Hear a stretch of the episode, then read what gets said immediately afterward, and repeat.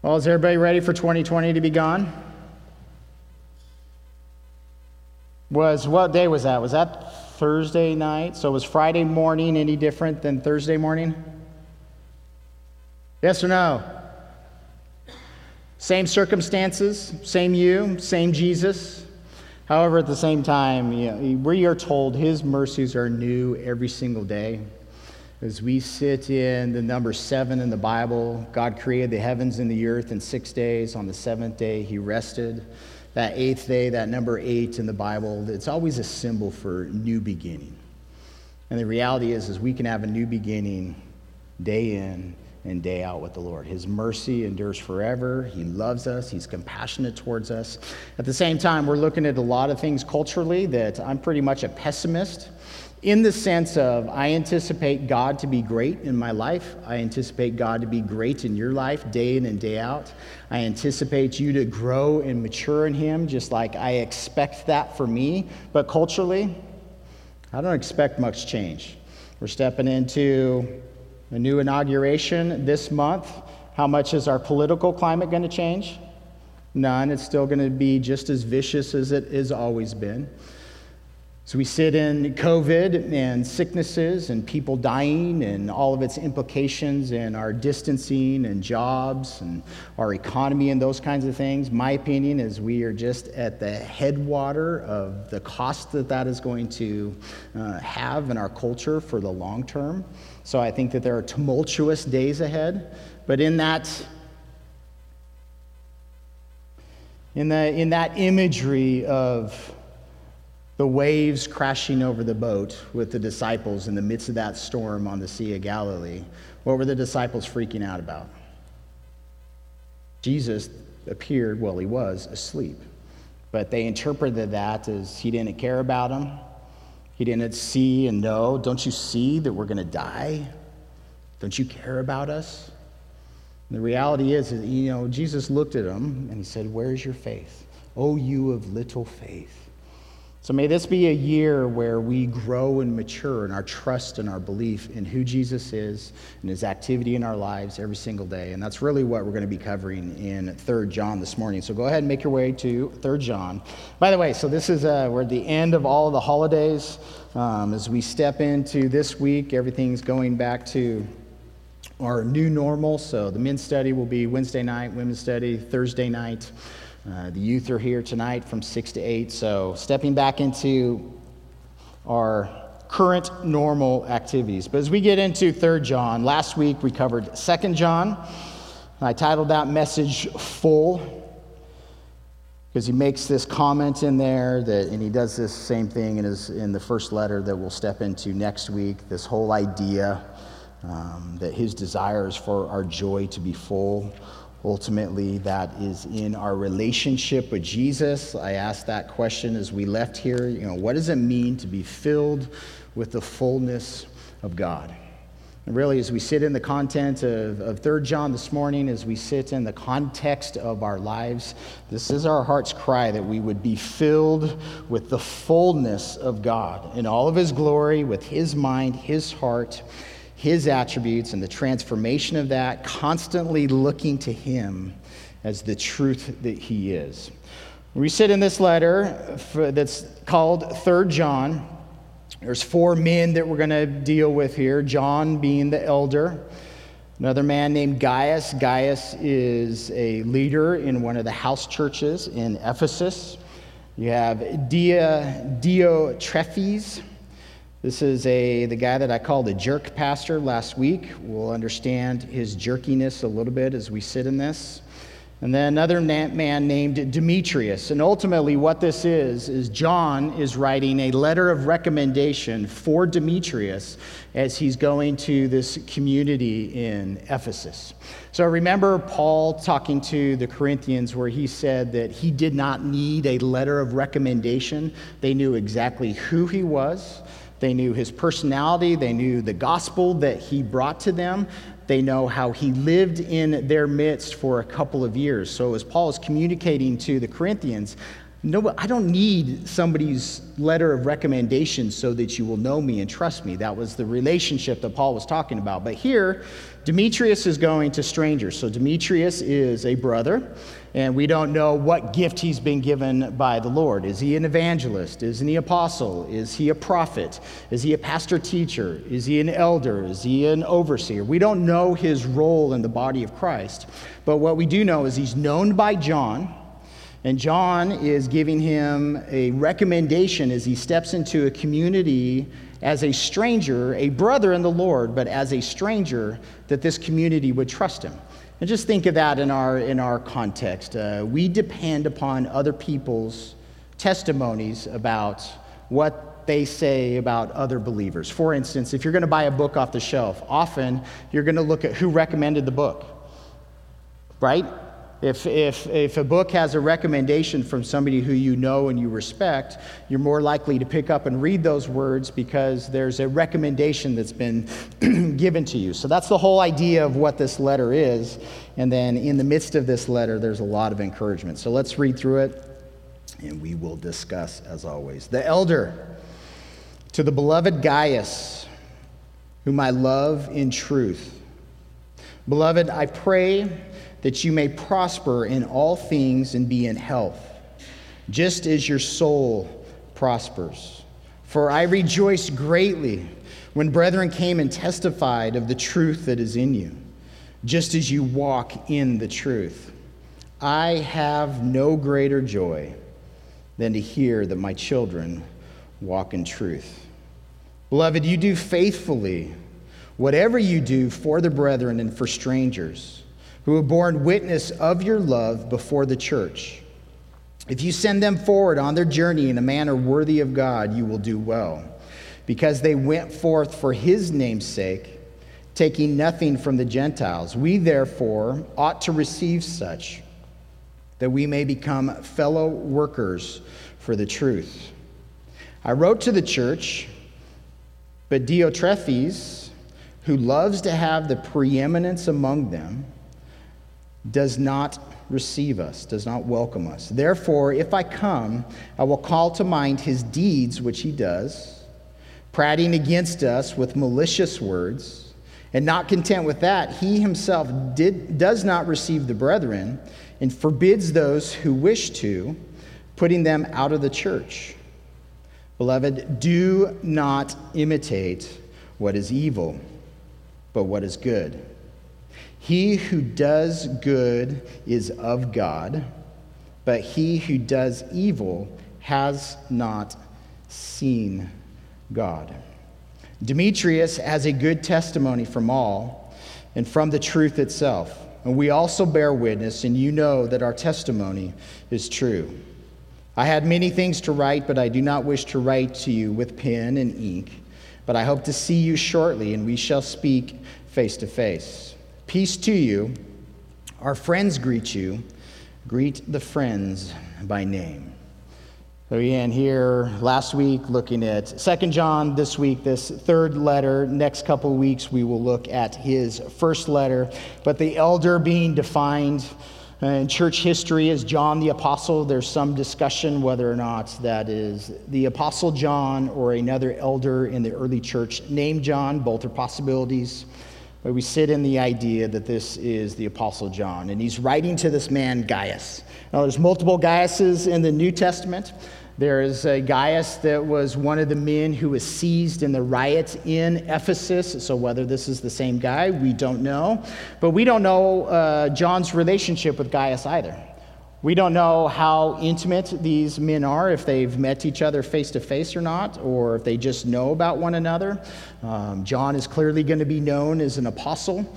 But what he is doing, because he says that he's heard about his faith. So if that's, he's just hearing about his ongoing faith or he's heard about who Gaius is in general as he's sending Demetrius to this community. Again, we don't know the specific circumstances. But I want you to look at the encouragement that he gives to Gaius. One, he calls him beloved. This is that, you know, comes from the word agape. Again, just that godly, sacrificial love, this relationship that we have as brothers and sisters. We ought to see each other with this title identified in Christ. But he has this prayer, and this prayer is for prosperity. Prosperity says, in all things, in health, just as your soul prospers. So when we pray for one another, often as we go around a table and we gather prayer requests, what are 90% of the prayer requests about? Health. There's a, there's a lot of people who are sick physically in their bodies. Some people deal with chronic things. Some people deal with very extreme sicknesses. Some of us, it's just minor aches and pains. But we all individually go through this cycle of having bad health and whatever that looks like. But often, when we gather together, the relationships that we have with other, be- other human beings, what, what's our concern? Somebody's, one of our family members, somebody who I care about, they're not doing well. Would you please pray for their health? And again, this gives us that example of how, um, one, that that's a valid prayer, it's an important prayer. And at the same time, when we sit in our culture, so in America, the number one industry in our country behind the industry of war is health. So, when you sit in our wellness, whether it's in insurance premiums, whether it's hospitals, doctors, nurses, the whole wellness industry, whether it's uh, based in science or based in opinion or whether it's all natural or whether you're you know you're pressing into pharmaceutical companies that is the number one industry in our culture which communicates our concern about our health which is important. And the bible tells us that you know paying attention to our physical being our paying attention to exercise it profits a little bit but the perspective is godliness is what truly reaps eternal dividends and eternal results in our lives because no human being dies of good health. Every single one of us is going to stand in sickness and in death before if the you know if the Lord tarries. If he doesn't come if he doesn't return and your day comes up you will not die of good health. You will die of bad health so it's a very legitimate prayer. and It's a very real prayer. And it's a prayer that we cry out to Jesus for salvation and to save us from sickness, to save us from death, to save us from pain. And then the promise is, is even if he doesn't deliver us from that moment of sickness, that he is right there in our midst, in our weakness, in our pain, in our trial, in our tribulation. He is always there constantly. So I think it's encouraging to hear John having the standard greeting to Gaius, that he's praying for him, that he would prosper. And I love this word. This word prosper means to be successful in accomplishing or completing any activity or event in your life. Now, there's a, you know, we call it the prosperity gospel, where that's all that some people communicate is God wants you to be rich, God wants you to be healthy. God wants you to be all the circumstances your, of your life to be five stars. And that's not real life. So when John here is praying about prosperity, think about that. I am praying for you. I want you to be prosperous. I want you to be successful in everything that you put your hands to in Jesus' name. I want your marriage to be successful. I want your parenting to be successful. I want your children to be successful. I want your job to be successful. I want your relationships to succeed, to accomplish, to fulfill Jesus' purpose in your life. So think about this prayer, just this simple prayer. It's very, it is a valid prayer that we ought to seek God for, and I know that we do for ourselves and for others, but may God prosper you in all things today, tomorrow, this year, until that day you see him face to face. May he accomplish his will in your life.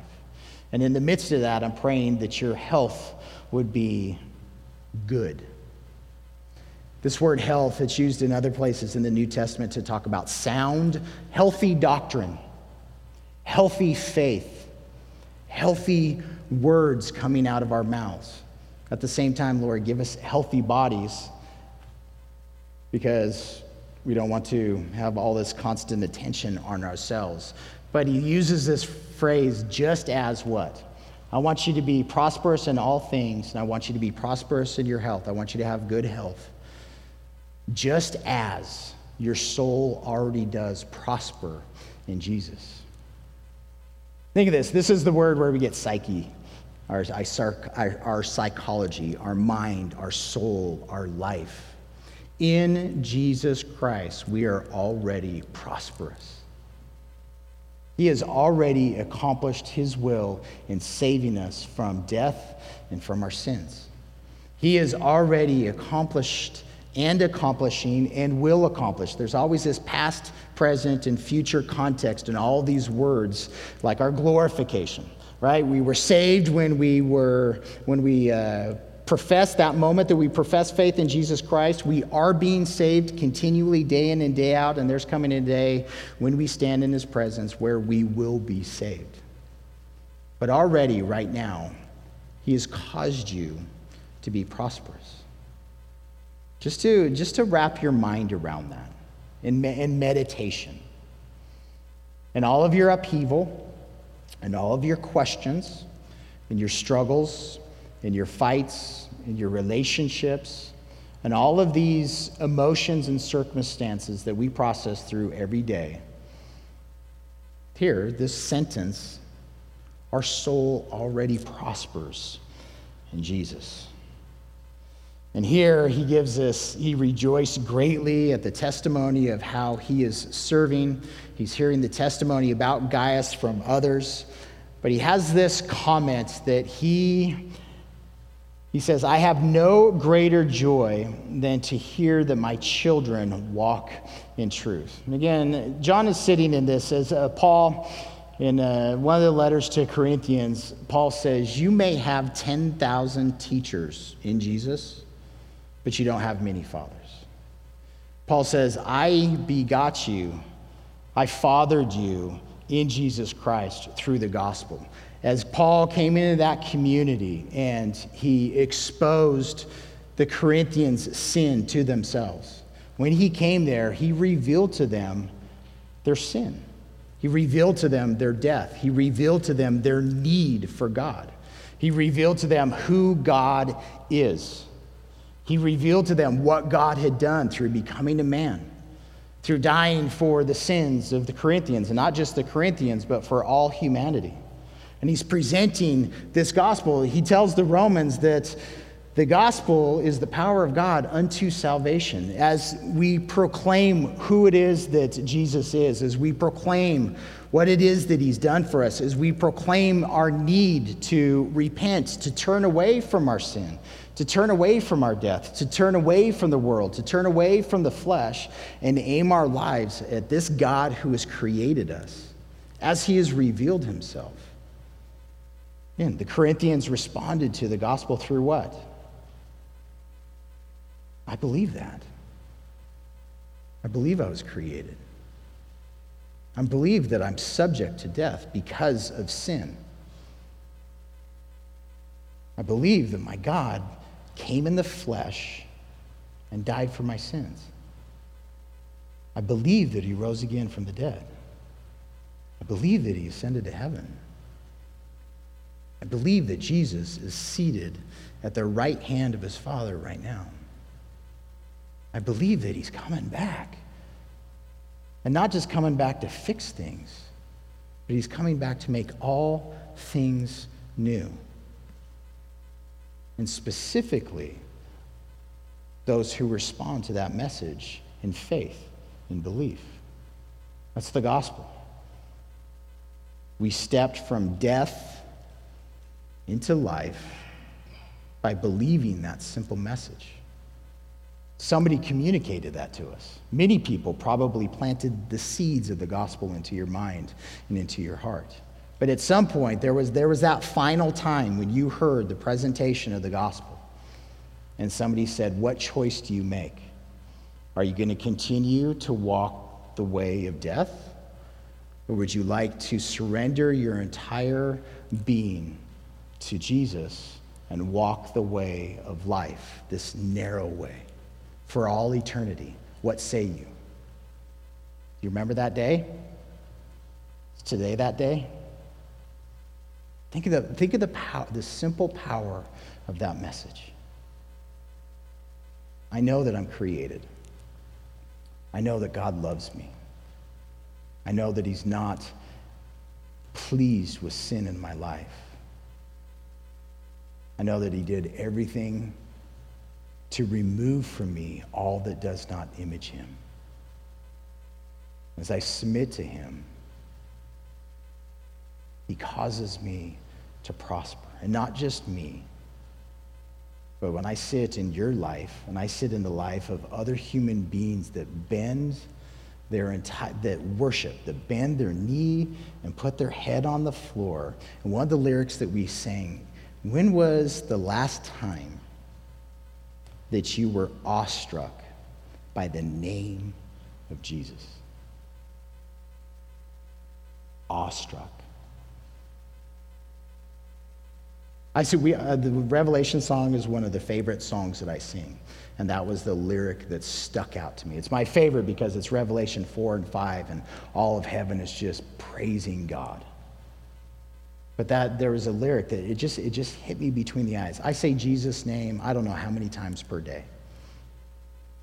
And I say it in recognition of who he is. You know, I love him.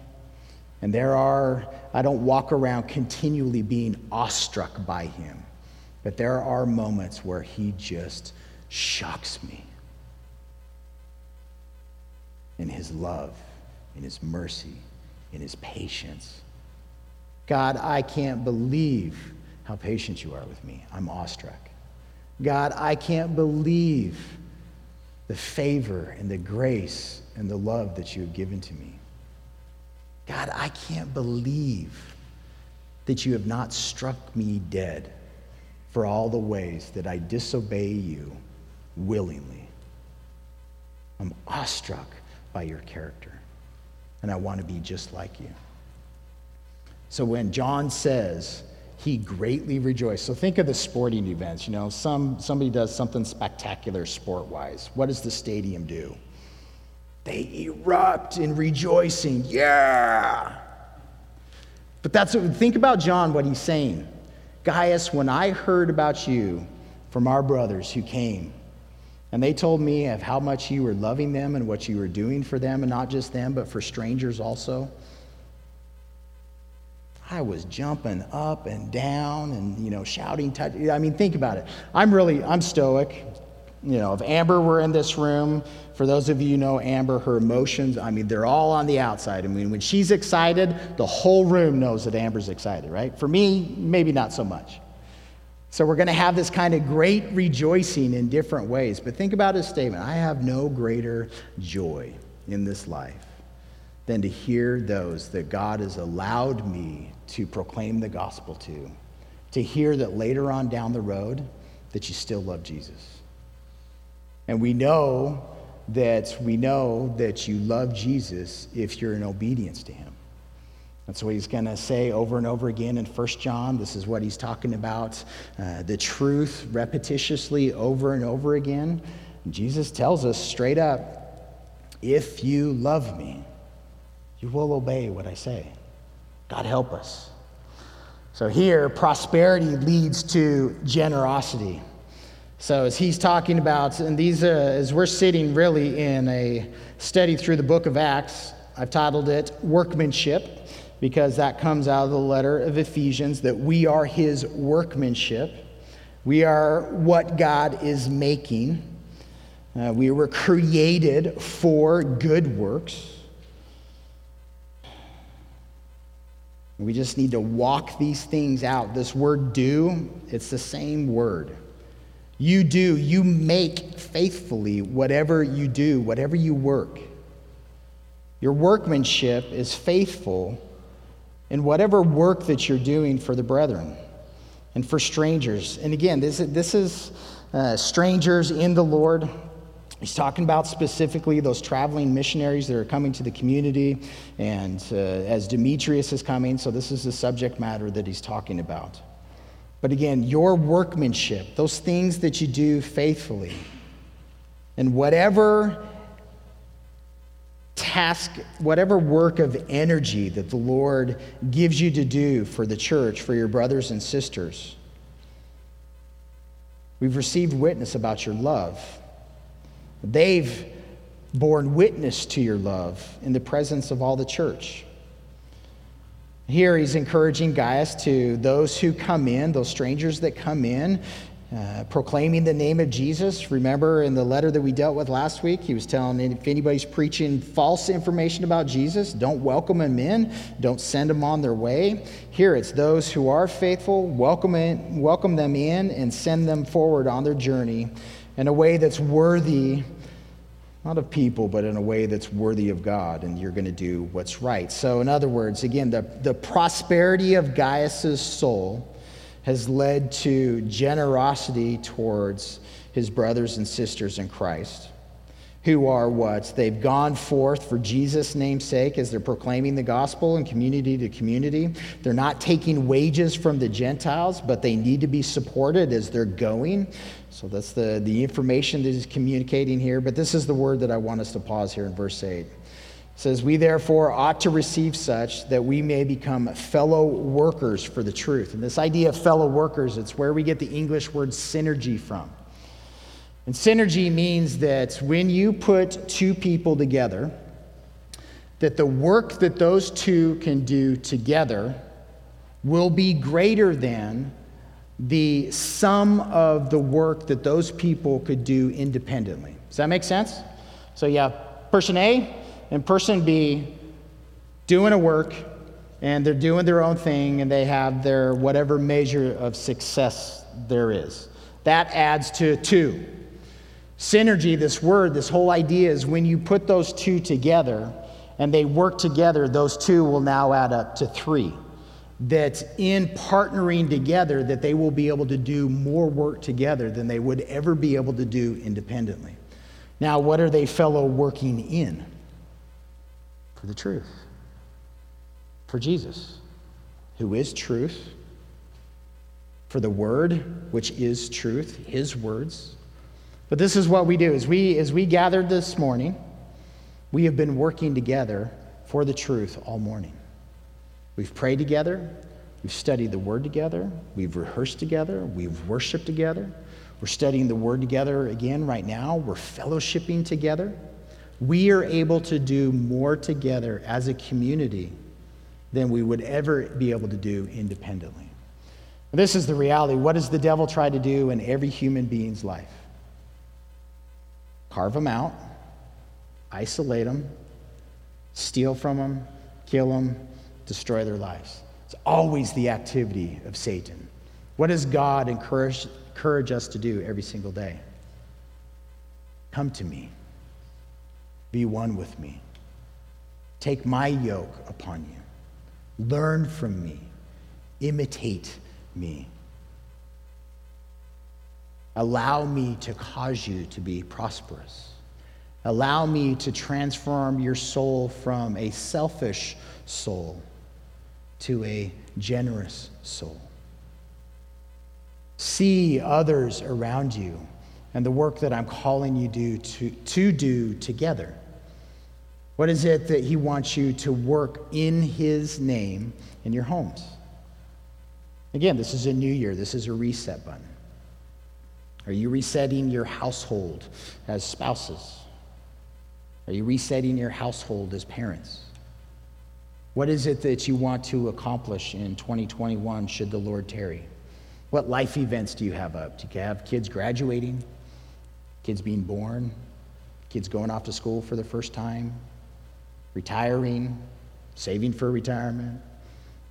What is it that he's, what's, what's work what is Jesus calling you to do with your energy right now in this upcoming year?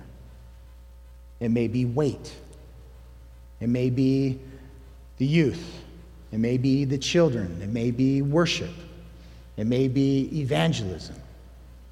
What is it that he is asking you to place your hand on that plow and not look back in doubt, but to look straight ahead at Jesus and follow him in his strength and his power? not by yourself, but together. Complementing one another, encouraging one another, strengthening one another, helping each other when one falls down, crying with one another, rejoicing with one another, loving one another as Jesus would have us love one another. I think that's an awesome word synergy fellow workers for the truth. But Diotrephes, he's not a very nice guy. We're not told that he is an unbeliever. We are not told that he's preaching false doctrine. We're just told that he's a control freak. Any of you guys know control freaks? Any of you guys been around a religious leader, somebody who is leading in whatever capacity in the name of Jesus, who wants nothing more than to be seen by men and to control you and to control others? Have you ever been around such an individual? Yes or no?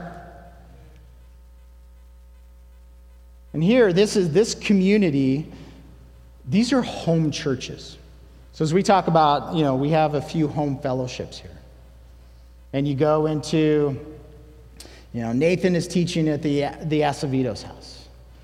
And you could have, and Nathan, Nathan, I'll, I'll use you because you're mature and you can handle it. But let's say Nathan is just a jerk in the sense of that he wants to dictate everything that goes on in that home fellowship. He wants control over what food is served. He wants control over who's attending. He wants to be known by a title. He wants to make sure that you're only reading what he tells you to read. He wants to make sure, again, that, you're, that you are cowtailing to him in all things. He wants to make sure that uh, if you need advice about your marriage and your parenting, that you are coming to Him and that you're following His advice. He wants you to know that if you are thinking about marrying somebody, that you need to come to Him and get His perspective and His permission to marry that individual. What does that sound like? That's a cult. That's a human being who is attempting to have control over their kingdom. And we can see this in just in a spousal relationship where typically the man is absolutely trying to control everything about the spouse's, the, the wife's life and the children's life. You see that often as we gather together in different congregations where fights occur and those kinds of things, where, um, you know, we're, we're warned. There are many things that we're warned in the Bible. In fact, the prior letter that we just read, like, we need to be really cautious with false doctrine. But this guy, he's not being cautious with false doctrine. He has an issue with John, and he has an issue with whoever John's crew is. And whatever that issue is, he wants nothing to do with John. To the point of where he's bad mouthing John. It says he's rambling, prat, prating words. He's talking nonsense about John and John's crew. Not just talking nonsense, but he's actually using evil, corrupt, tearing down words about John's character. And John said, when I, when I come, I'm going to bring these things to my mind because we're going to have a conversation with this man. But again, this is a, this is a home church. And he's doing, he's doing all this to the point where Demetrius is coming from John. Diotrephes would be saying, because Demetrius is coming from John, if anybody in this church welcomes Demetrius, you're out of here. That kind of control. And how many people, how many young believers would be damaged by that kind of leader? How many mature believers would be damaged by that kind of leader? So we need to be cautious of false doctrine but we also need to, again, we're supposed to test all of these things. But here, the heart of Demetrius, well, like I said, I just call him a jerk pastor. He's not a friendly guy, he's a tr- controlling guy, he's probably an insecure guy. He's a guy that we would need to pray for. He's a guy that's in everything that he does, he wants the ball. He wants to be first. He wants to score the touchdown. He wants to shoot the basket.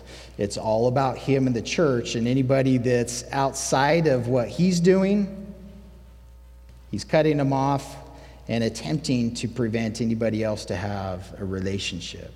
So, not a nice guy.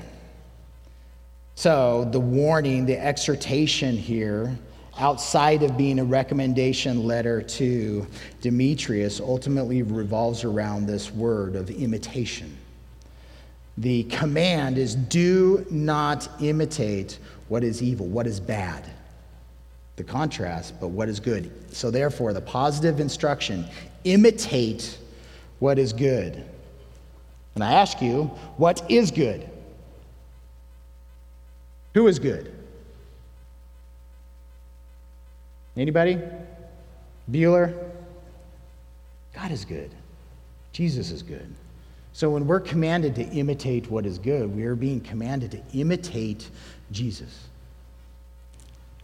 And he uses this definition of, well, how do, how do we know? He who does good is of God. And this isn't just good in general, this isn't talking about good works. This is talking about those who have been born again from above, born again of the Spirit, born again of Jesus, indwelt by God, that He is the one who is directing our behavior, that the source, the motivation of those behaviors is God. And I love this, this, this whole idea. He who does evil has not seen God. So, all of these uh, individuals, none of them have seen God. We're told that the Apostle John, oh, I got to unlock this here. There we go.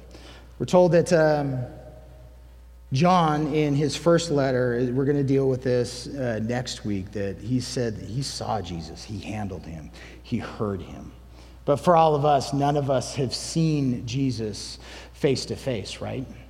But he's given us the exhortation He who has seen God, the result of seeing Jesus is that activity of doing good.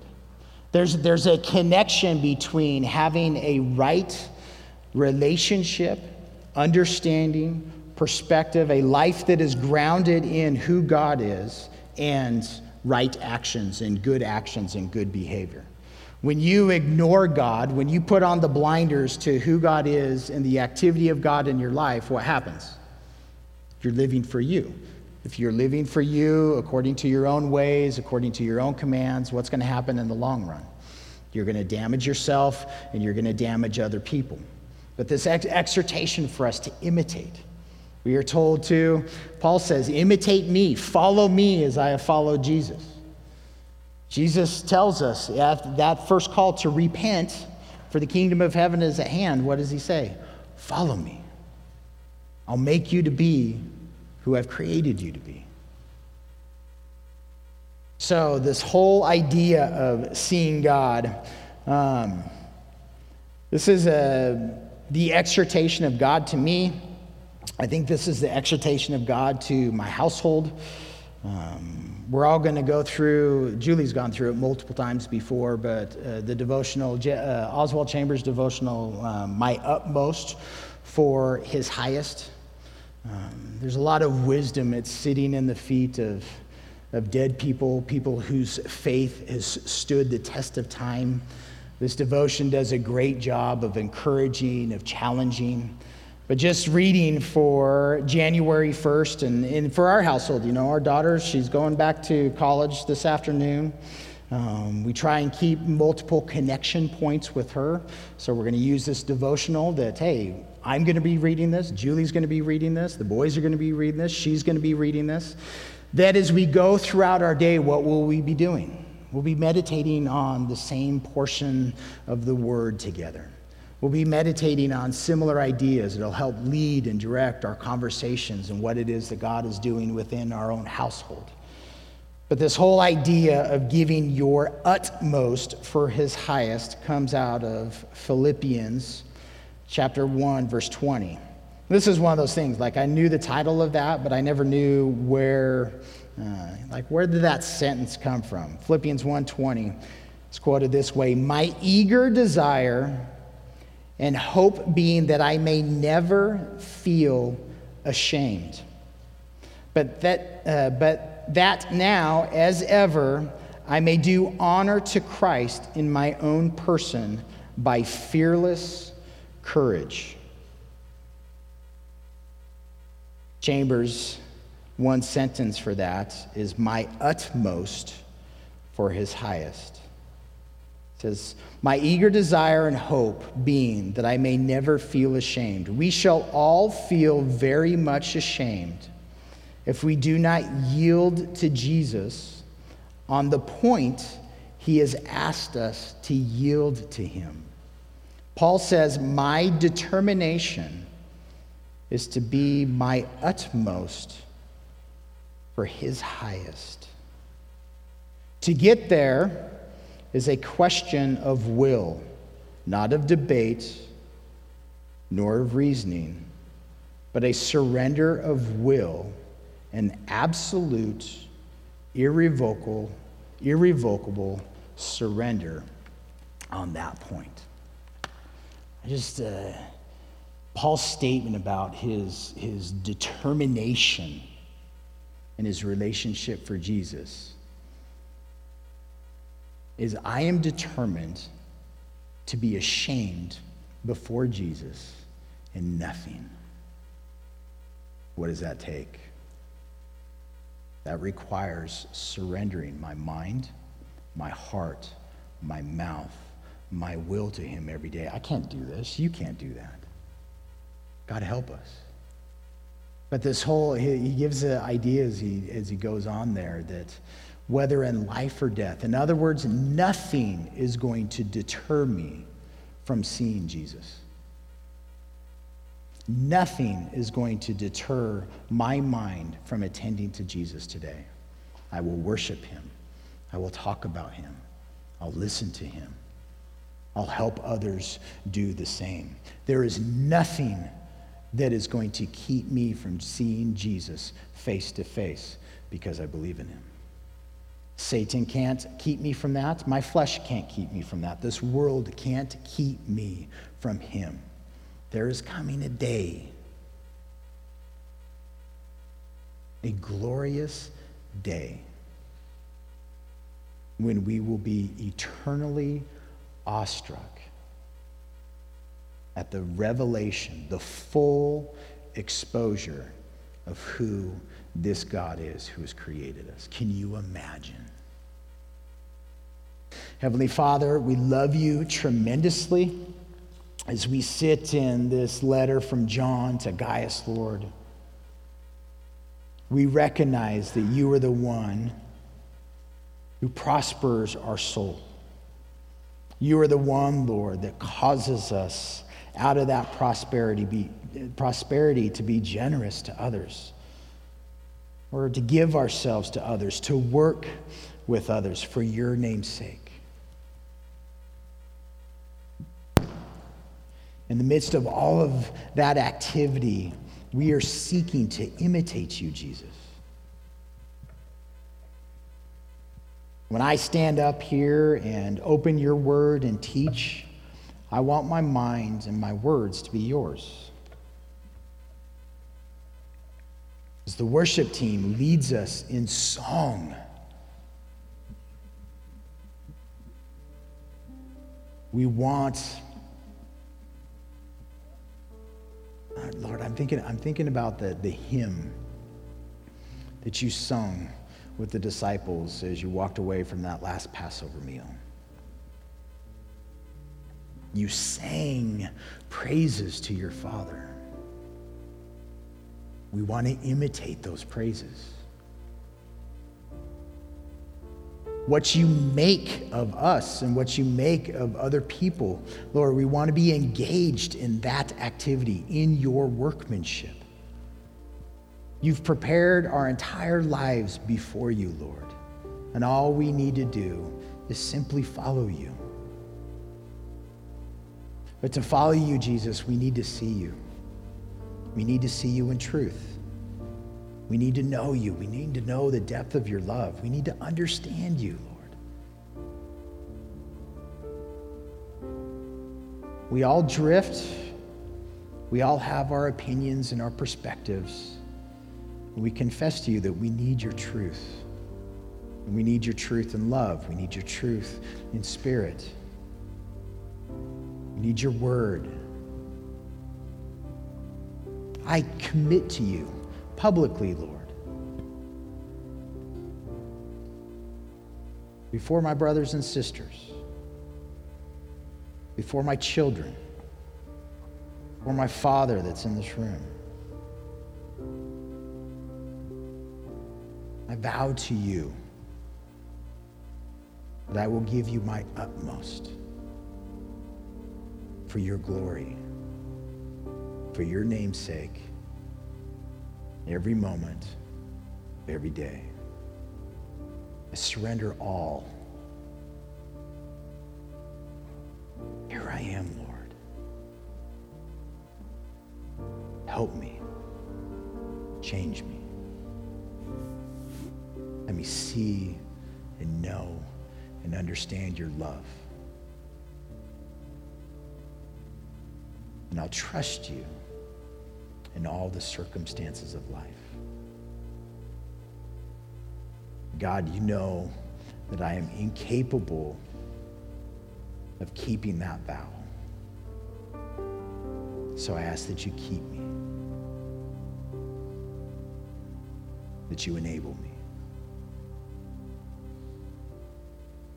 Be glorified. It's in Jesus' name we pray. Amen.